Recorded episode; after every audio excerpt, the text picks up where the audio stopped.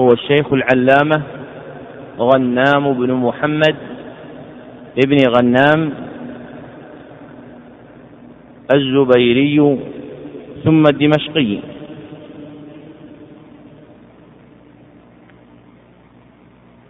لم يذكر بكنية في الكتب التي ترجمت له، لكنهم ذكروا رجلا من أولاده معدودا في العلماء اسمه عبد الرحمن،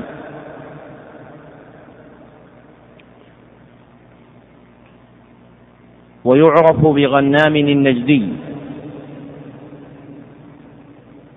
المقصد الثاني تاريخ مولده، لم يذكر أحد ممن ترجم له سنة ولادته.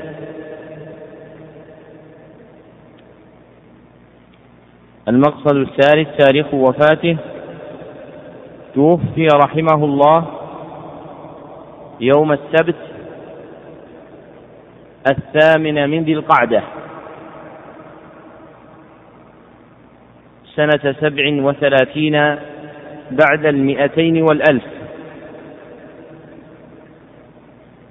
ولم يذكر أحد تقدير عمره رحمه الله رحمة واسعة.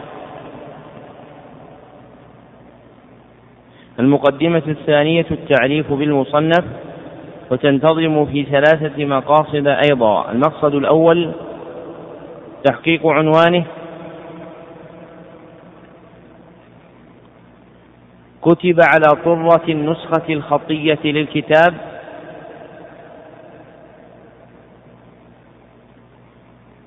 بخط تلميذه عبد السلام الشطي، الاسم الذي نشرت به وهو أجوبة لطيفة عن أربع سؤالات شريفة.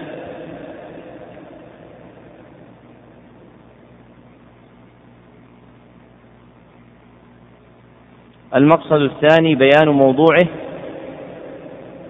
موضوع هذه الرسالة اللطيفة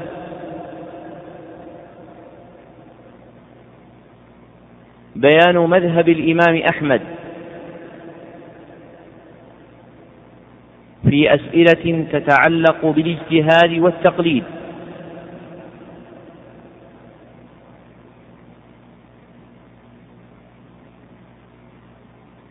نقل الجواب عنها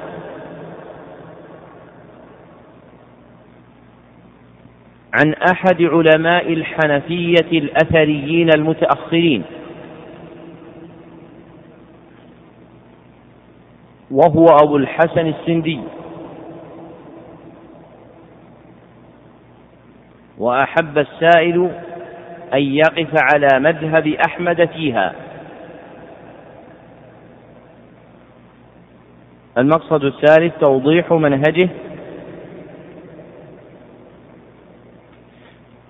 جرى رحمه الله تعالى على طريقة متأخر الفقهاء،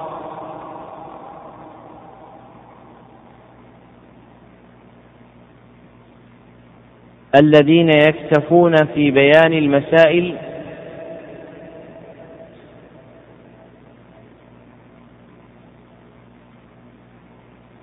بالنقل عن كتب المذهب المعتمدة.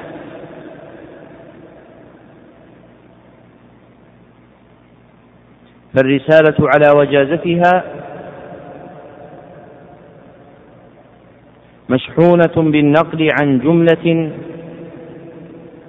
من مصنفات الحنابلة المتأخرين،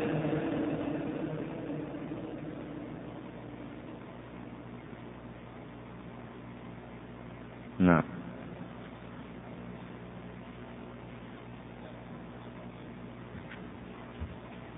بسم الله الرحمن الرحيم، الحمد لله رب العالمين، وصلى الله وسلم وبارك على نبينا محمد وعلى آله وصحبه أجمعين. اللهم اغفر لنا ولشيخنا وللمسلمين. قال المؤلف رحمه الله تعالى: بسم الله الرحمن الرحيم. سؤال يجتمع على أربع مسائل تؤخذ من كلام أبي الحسن السندي عليه الرحمة من الرؤوف المبدي.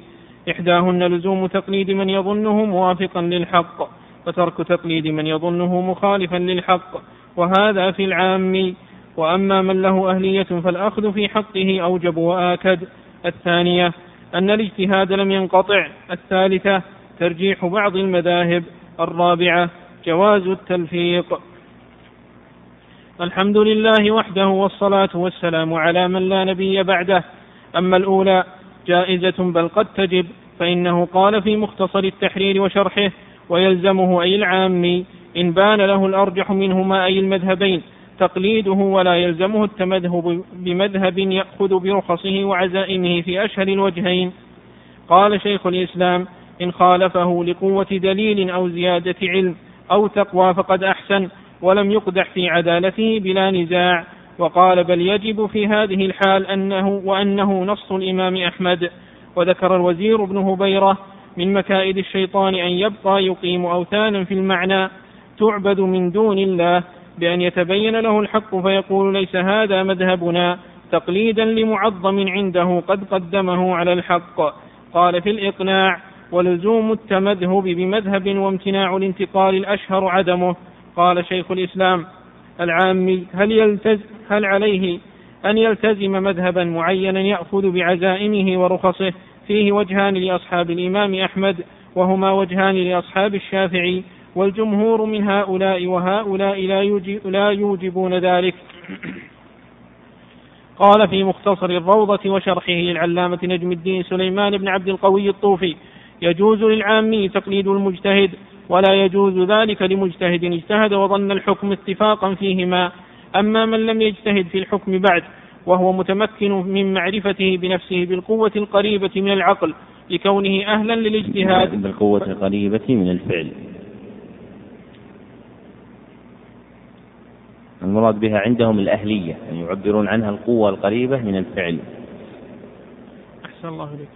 لكونه أهلا للاجتهاد فلا يجوز له تقليد غيره أيضا مطلقا، لا لأعلم منه ولا لغيره، لا من الصحابة ولا غيرهم، لا لعمل ولا لفتيا، لا مع ضيق الوقت ولا مع سعته. هذا فائدة قوله مطلقا. وقال أيضا: يجوز التقليد في الفروع خلافا لبعض القدرية. قال في المنتهى والإقناع ومختصر التحرير: ويجوز تقليد المفضول من المجتهدين. زاد في شرح المختصر عن الأكثر لأنهم استفتوا من الصحابة والسلف وأفتوا، وشاع ولم ينكر.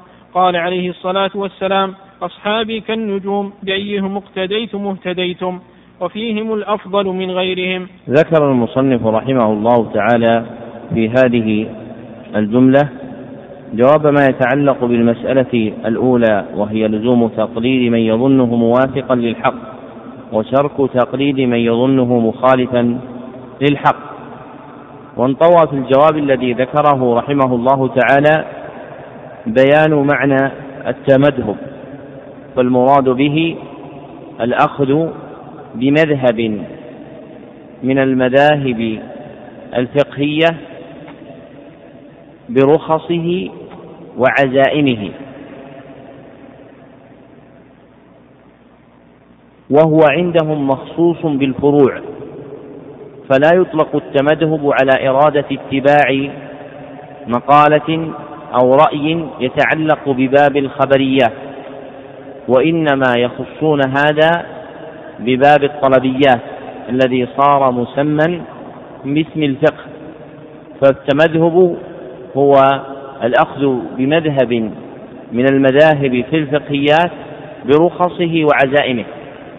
والمذاهب الفقهية تنقسم إلى قسمين اثنين: أحدهما مذاهب مستقرة، والثاني مذاهب غير مستقرة.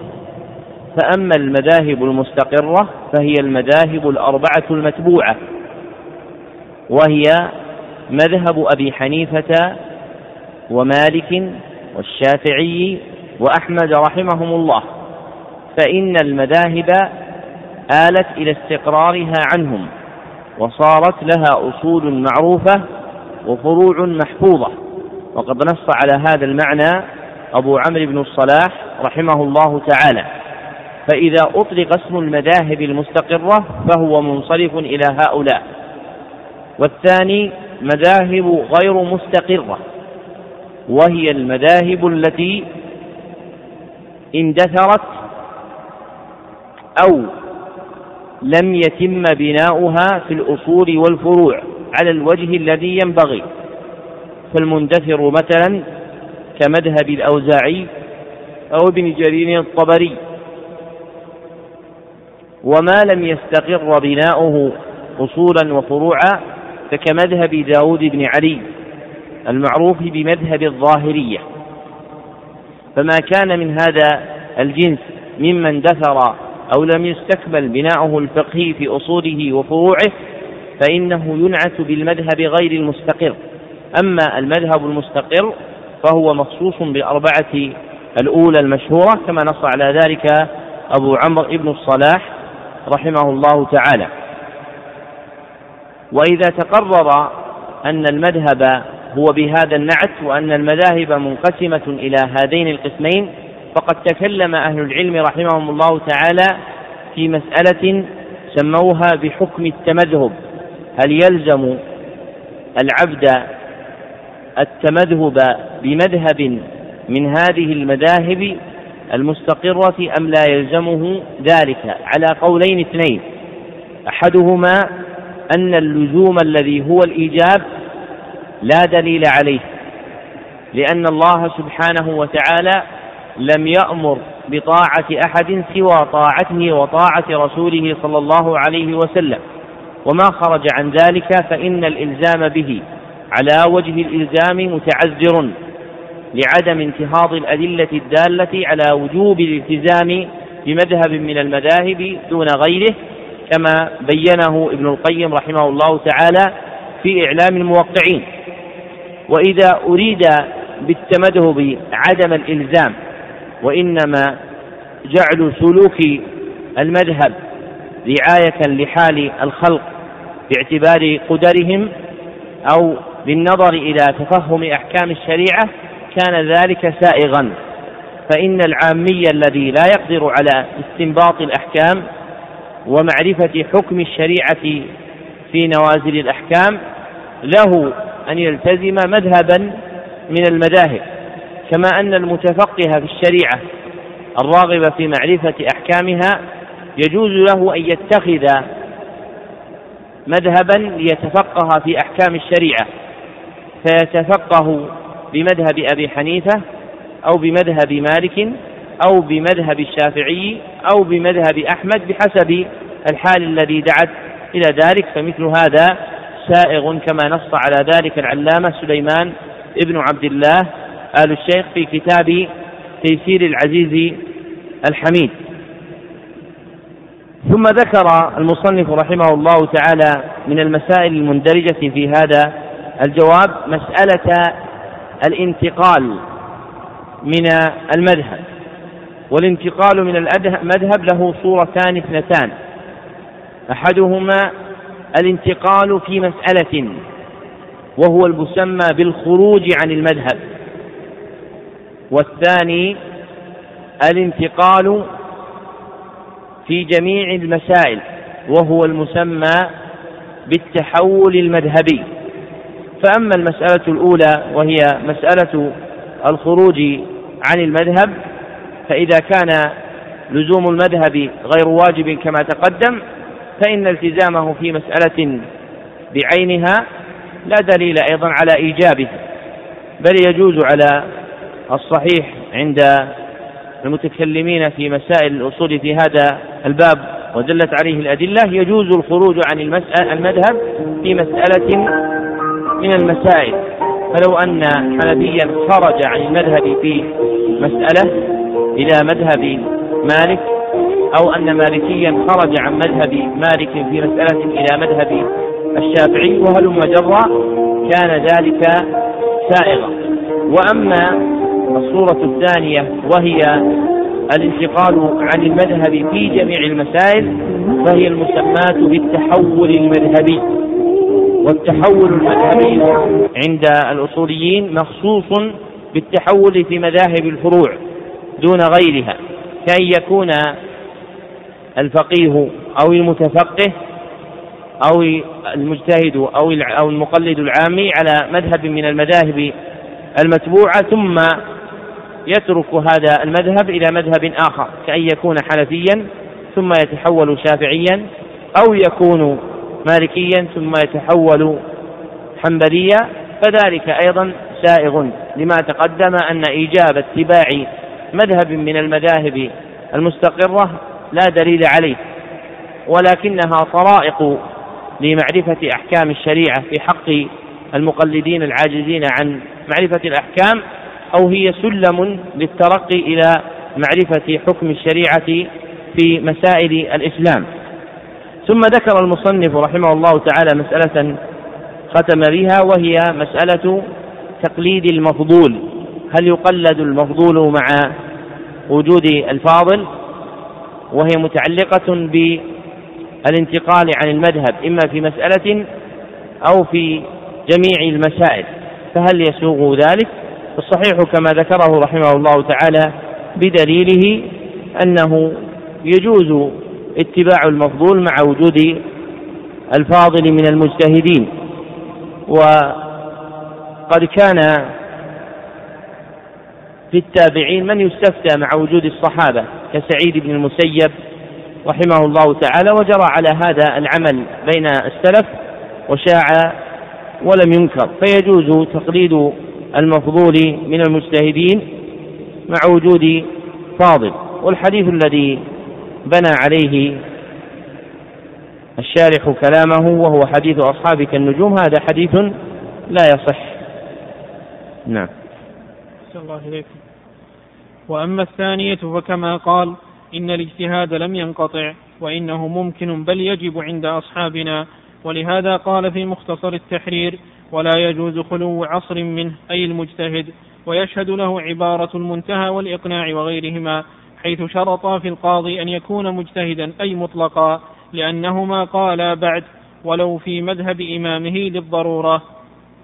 ذكر المصنف رحمه الله تعالى هنا مسألة ثانية من المسائل الأربعة المتعلقة بالاجتهاد والتقليد، وهي المسألة المشهورة عندهم باسم انقطاع الاجتهاد، فإن أهل العلم رحمهم الله تعالى مختلفون في انقطاع الاجتهاد، هل ينقطع الاجتهاد أم لا؟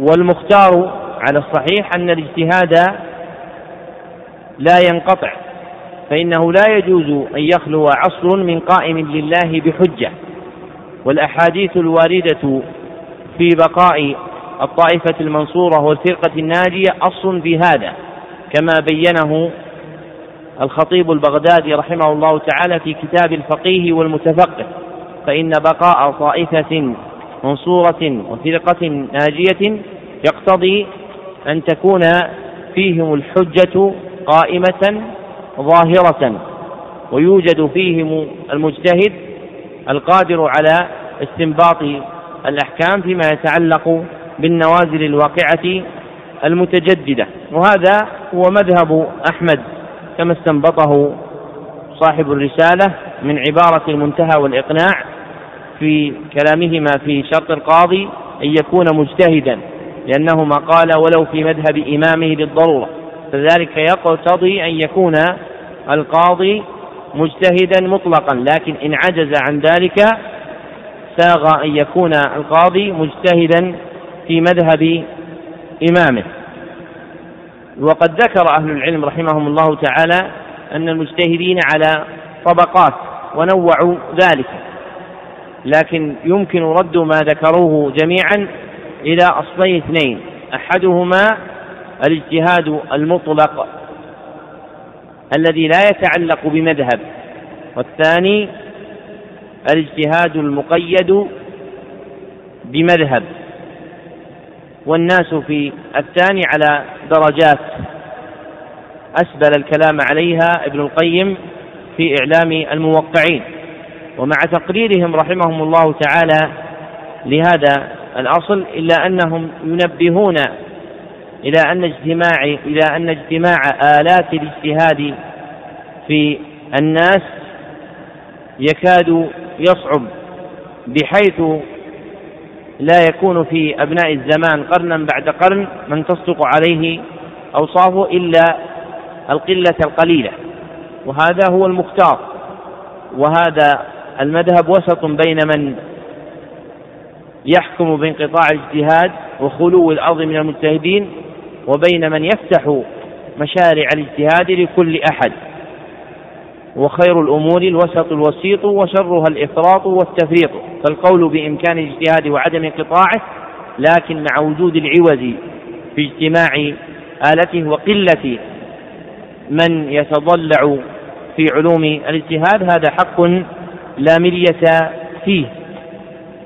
وللشاطبي رحمه الله تعالى كلام حسن عز نظيره عند المتكلمين في مسألة انقطاع الاجتهاد، ذكره في آخر كتاب الموافقات، وقد ذكر رحمه الله تعالى بأن من الاجتهاد نوع لا يمكن القول بانقطاعه إلى قيام الساعة، والقول بانقطاعه غلط على الشريعة، وذكر أن هذا النوع هو ما يرجع إلى تحقيق المناط في بيان وجود الوصف الذي علقت الشريعة به الأحكام.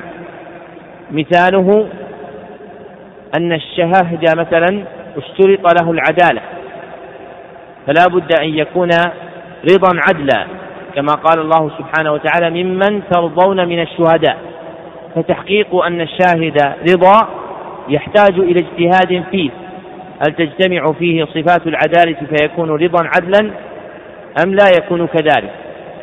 وما كان من هذا الجنس فلا يمكن حينئذ بأن يقال إن الاجتهاد ينقطع مع وجوده. فالمختار في تحرير المسألة هو ما ذكره الشاطبي رحمه الله تعالى، أن انقطاع الاجتهاد يتعلق به صورتان اثنتان، أولاهما ما, يم ما لا يمكن انقطاعه إلى قيام الساعة،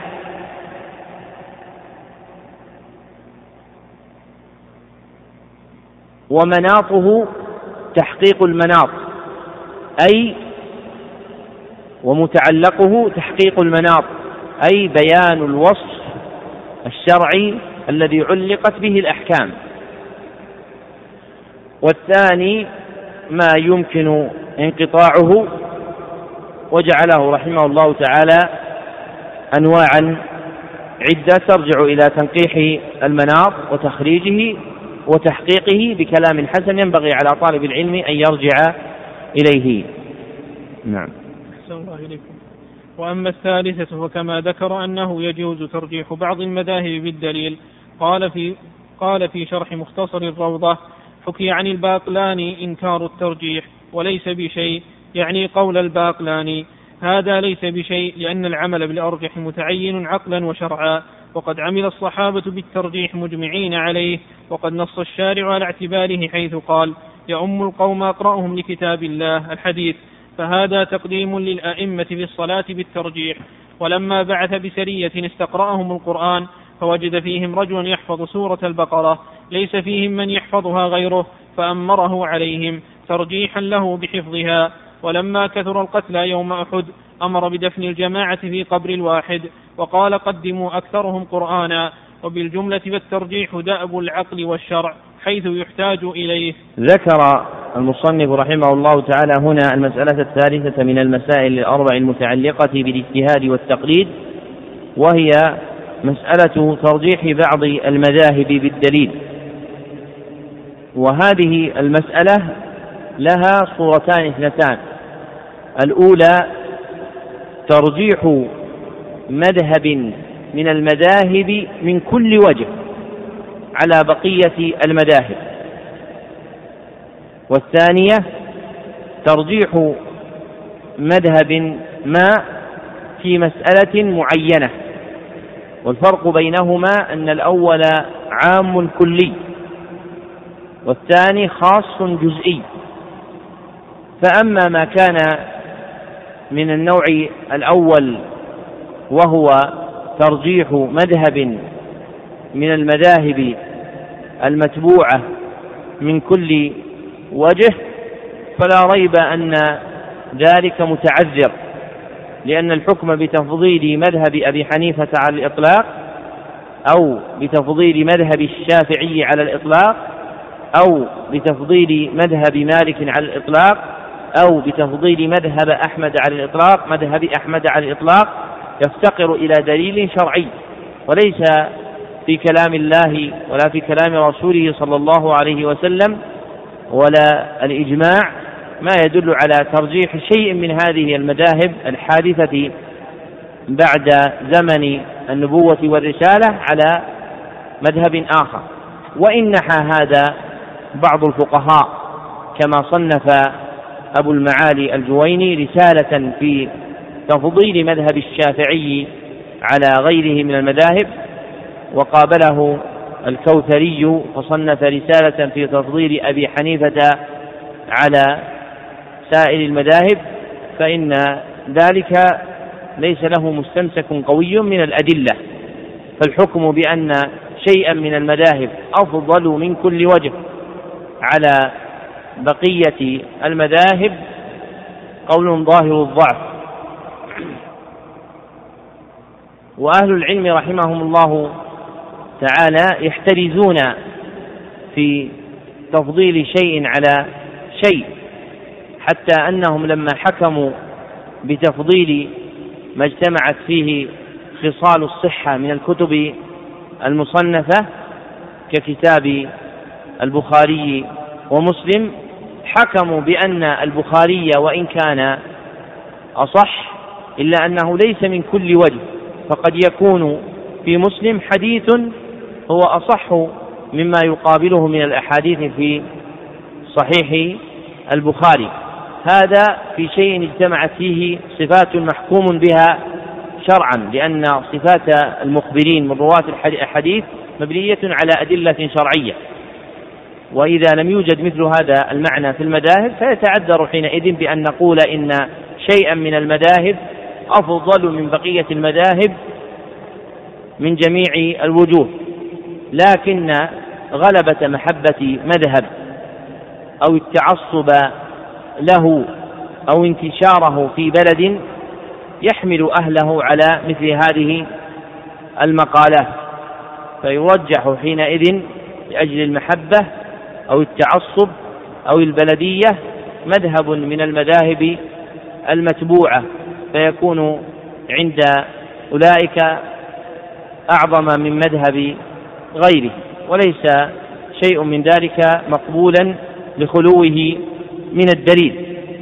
ومن تكلم من أهل العلم في ذلك فهو معذور بما وقع في قلبه من غلبة محبة مذهب إمامه أو ما شاب نفسه من التعصب له أو موافقة لأهل بلده ومجاراة لهم، ولكن لا يعول على هذه الطبائع التي تنشأ في النفوس. أما الصورة الثانية وهي ترجيح مذهب ما بمسألة معينة فهذا لا مرية فيه، لأن الحكم بترجيح مذهب على آخر في مسألة ممكن بالنظر إلى الأدلة التي بنى عليها أتباع كل مذهب قولهم، فإذا قويت الأدلة في جناب قول صار هذا أولى بالترجيح من القول المقابل. فإذا استدل مثلا الحنفية باستحباب مسح العنق في الوضوء بالأحاديث الواردة وقابلهم الجمهور بخلو الأحاديث الصحاح في صفة الوضوء من ذلك مع ضعف الأحاديث التي تمسك بها الحنفية، كان المجزوم به أن مذهب الجمهور في هذا أرجح من مذهب أبي حنيفة رحمه الله تعالى، فرجح لأجل الدليل المجزوم به بأن قول هؤلاء أولى من قول هؤلاء. وقد ذكر المصنف رحمه الله تعالى أن الترجيح عمل الصحابة وطريقتهم في ذلك تكاد تكون إجماعا، كما قال وقد عمل الصحابة بالترجيح مجمعين عليه كعملهم في خلافة أبي بكر رضي الله عنه، فإنهم حكموا بخلافة أبي بكر وأنه أرجح من غيره لأجل ما جاء من الأدلة في جناب تقديمه رضي الله عنه.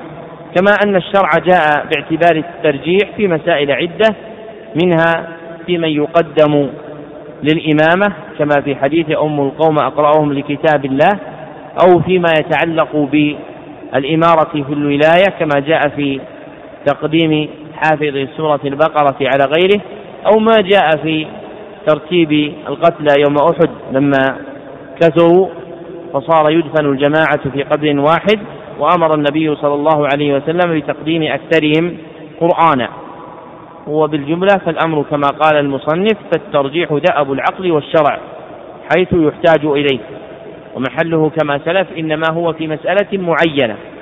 أما الحكم بأن مذهبا من المذاهب هو في جميع المسائل أفضل من غيره من المذاهب فذلك متعذر. نعم. وأما الرابعة فهي كما قال من جواز التلفيق على ما قد على ما قد اختاره علامة زمانه الشيخ مرعي، ولم أعلم أحدا من أئمة مذهبنا خالفه غير الشيخ السفاريني، ويشهد لما قاله العلامة الشيخ مرعي ما في المنتهى والإقناع وغيرهما من قولهم. وإن ترك الإمام ركنا أو شرطا مختلفا فيه بلا تأويل ولا تقليد أعاد. وهذه الكتب التي ذكرتها هي التي عليها المعتمد في مذهب ناصر السنة أبي عبد الله الإمام أحمد بن حنبل الإمام أحمد بن حنبل الشيباني رضي الله عنه عن جميع الأئمة. نمقه الفقير غنام بن محمد النجدي مولدا، الزبيري منشأ، الدمشقي مسكنا، الحنبلي مذهبا، الأثري اعتقادا. ختم المصنف رحمه الله تعالى ببيان المسألة الرابعة من المسائل الأربع المتعلقة بالاجتهاد والتقليد، وهي مسألة التلفيق. والمراد بالتلفيق باصطلاح الأصوليين الجمع في الاختيار أو الأفعال بين مذهبين أو أكثر في مسائل الفروع، لأن الأصل في التمذهب كما تقدم هو الأخذ بمذهب واحد، فإذا ضم المرء إلى نفسه الأخذ بمذهب آخر في مسألة صار ملفقا بين مذهبين، فهو يعمل مثلا بمذهب أبي حنيفة في وضع اليدين على السرة في الصلاة قائما، ثم يخرج عن مذهب أبي حنيفة إلى رفع اليدين في المواضع الأربعة اتباعا لجمهور أهل العلم، فيكون قد لفق بين مذهب أبي حنيفة ومذهب غيره في صلاته، فما كان من هذا الجنس سمي تلفيقا. والحامل على التلفيق عندهم إنما هو التقليد أو التأويل، أما إن كان الحامل عليه غير ذلك كإرضاء الخلق أو اتباع شهوة النفس فإنه لا يسمى عندهم تلفيقا، وإن كانت صورته صورة التلفيق. فالتلفيق عندهم مخصوص بما كان مسوغه التقليد أو التأويل، فهو يخرج من مذهبه إلى مذهب آخر تقليدا لما رآه أعظم في نفسه في مسألة ما، أو نظر في أدلة القائلين بها فبان له أنه أولى بالتقليد والاتباع من مذهب إمامه فصار متأولا فيها. وهذا التلفيق فيه قولان للفقهاء رحمهم الله تعالى من الحنابلة وغيرهم، أولهما عدم الجواز والثاني الجواز. ومذهب الإمام أحمد هو جواز ذلك إذا كان حامله التقليد أو التأويل، أما إن ادعى صاحبه إرضاء أحد أو اتباع شهوة نفسه أو طلب طمع دنيا فإنه لا يكون سائغا في حقه بل يكون مأزورا، لأن قصده غير معتد به شرعا. واعتمد المصنف رحمه الله تعالى في تحقيق أن هذا هو مذهب الإمام أحمد بعبارة المنتهى والإقناع، وفيها قولهم: وإن ترك الإمام ركنا أو شرطا مختلفا فيه بلا تأويل ولا تقليد أعاد، فإن مقتضى هذه الجملة أنه إن كان بتأويل أو تقليد فإنه لا يعيد ويكون معذورا في ذلك، وإنما يقع حينئذ صورة التلفيق في حقه. ثم نبه المصنف رحمه الله تعالى أن هذا القول بنسبته إلى مذهب الإمام أحمد أولى مما نحى إليه السفاريني رحمه الله تعالى من عدم الجواز. قال: وهذه الكتب التي ذكرتها، يعني المنتهى والإقناع، هي التي عليها المعتمد في مذهب ناصر السنة أبي عبد الله الإمام أحمد إلى آخره، لأن المتأخرين قد أجمعوا على أن العمدة في المذهب ما تضمنه الإقناع والمنتهى، فمذهب الحنابلة المتأخرين مرده إلى هذين الكتابين العظيمين، وإذا وجد بينهما اختلاف حكم بعد ذلك بينهما إما بحكم خاص بالنظر إلى غاية المنتهى لمرعي الكرمي، أو بحكم عام بالنظر إلى ما ذكره بقية الأصحاب في تأليفهم، ولا سيما صاحب الإنصاف. وفي هذا الإعلام إلى أن نسبة قول من الأقوال إلى مذهب من المذاهب ينبغي أن يعول فيه على الكتب المعتمدة عند أهله، ولا يعول على كتاب ليس بمعتمد، فلا تبرأ ذمة أحد ينسب إلى أبي حنيفة أو مالك أو الشافعي أو أحمد قولا ليس في الكتب المعتمدة عند أهل مذهبه، بل إذا أراد مثلا أن ينقل مذهب الحنابلة فإنه ينظر في الإقناع والمنتهى، وإذا أراد أن ينقل مذهب الشافعية فإنه ينظر في المنهاج والمنهج، وإذا أراد أن يذكر مذهب المالكية فإنه ينظر في خليل والرسالة، وإذا أراد أن يذكر مذهب الحنفية فإنه ينظر في القدوري والكنز.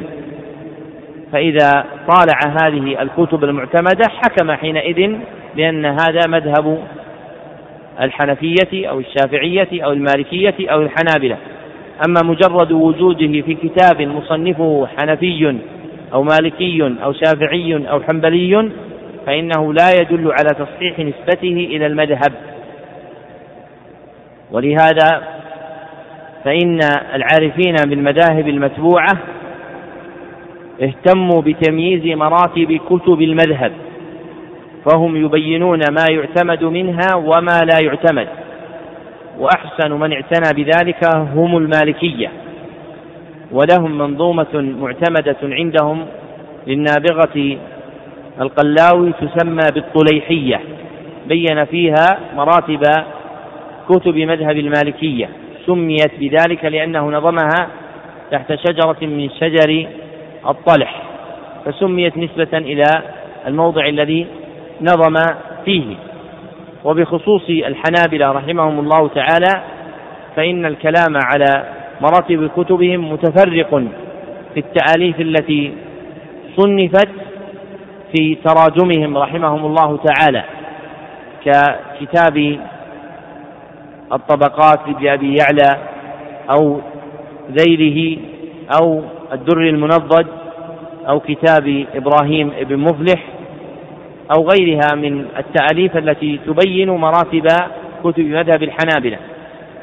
ولعلامة دمشق عبد القادر بن بدران رحمه الله تعالى كلام الحسن النافع في كتاب المدخل إلى مذهب الإمام أحمد بن محمد بن حنبل، فإنه بين في تفاريق كلامه في ذلك الكتاب مراتب جملة من كتب الحنابلة، إما بقوله هو أو بنقله رحمه الله تعالى عن بعض أئمة المذهب المتقدمين كابن مفلح وغيره. وقد سبق إقراء الفصل الذي تكلم فيه ابن بدران على هذه المسألة في برنامج الأبواب والفصول الأول في الفصول المنتخبة من كتاب المدخل لابن بدران.